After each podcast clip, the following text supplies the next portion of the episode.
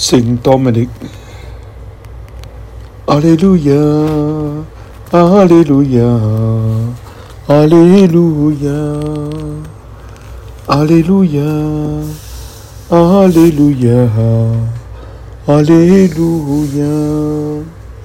A reading from Holy Gospel according to Luke.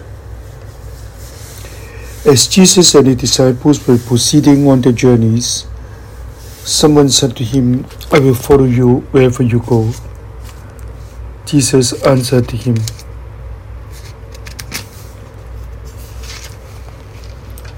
Foxes have dens, and birds of the sky have nets, but the Son of Man has nowhere to rest his head.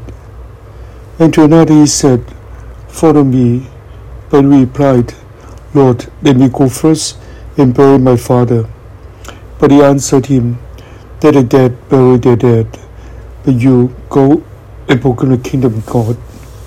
Another said, I will follow you, Lord, but first let me say farewell to my family at home. Jesus answered him, The one who sets a hand to the plow to the plow and looks to what was left behind is fit for the kingdom of God. Gospel of the Lord. Thank you, Jesus, teaching us.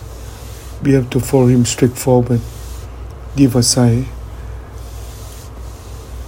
the things that we belong to us, family, personal things. To follow Jesus means leave down everything, just moment by moment to love with a simple heart. Jesus, there's so much things attached to. Help us always free from our selves, from our belongings, and just start again to love like you, love all people. Jesus, give us an open heart to follow you. Jesus, thank you for choosing us, but also give us a big heart to leave down everything and just follow you, to love like you wholeheartedly, every person we meet. Jesus, we trust in you.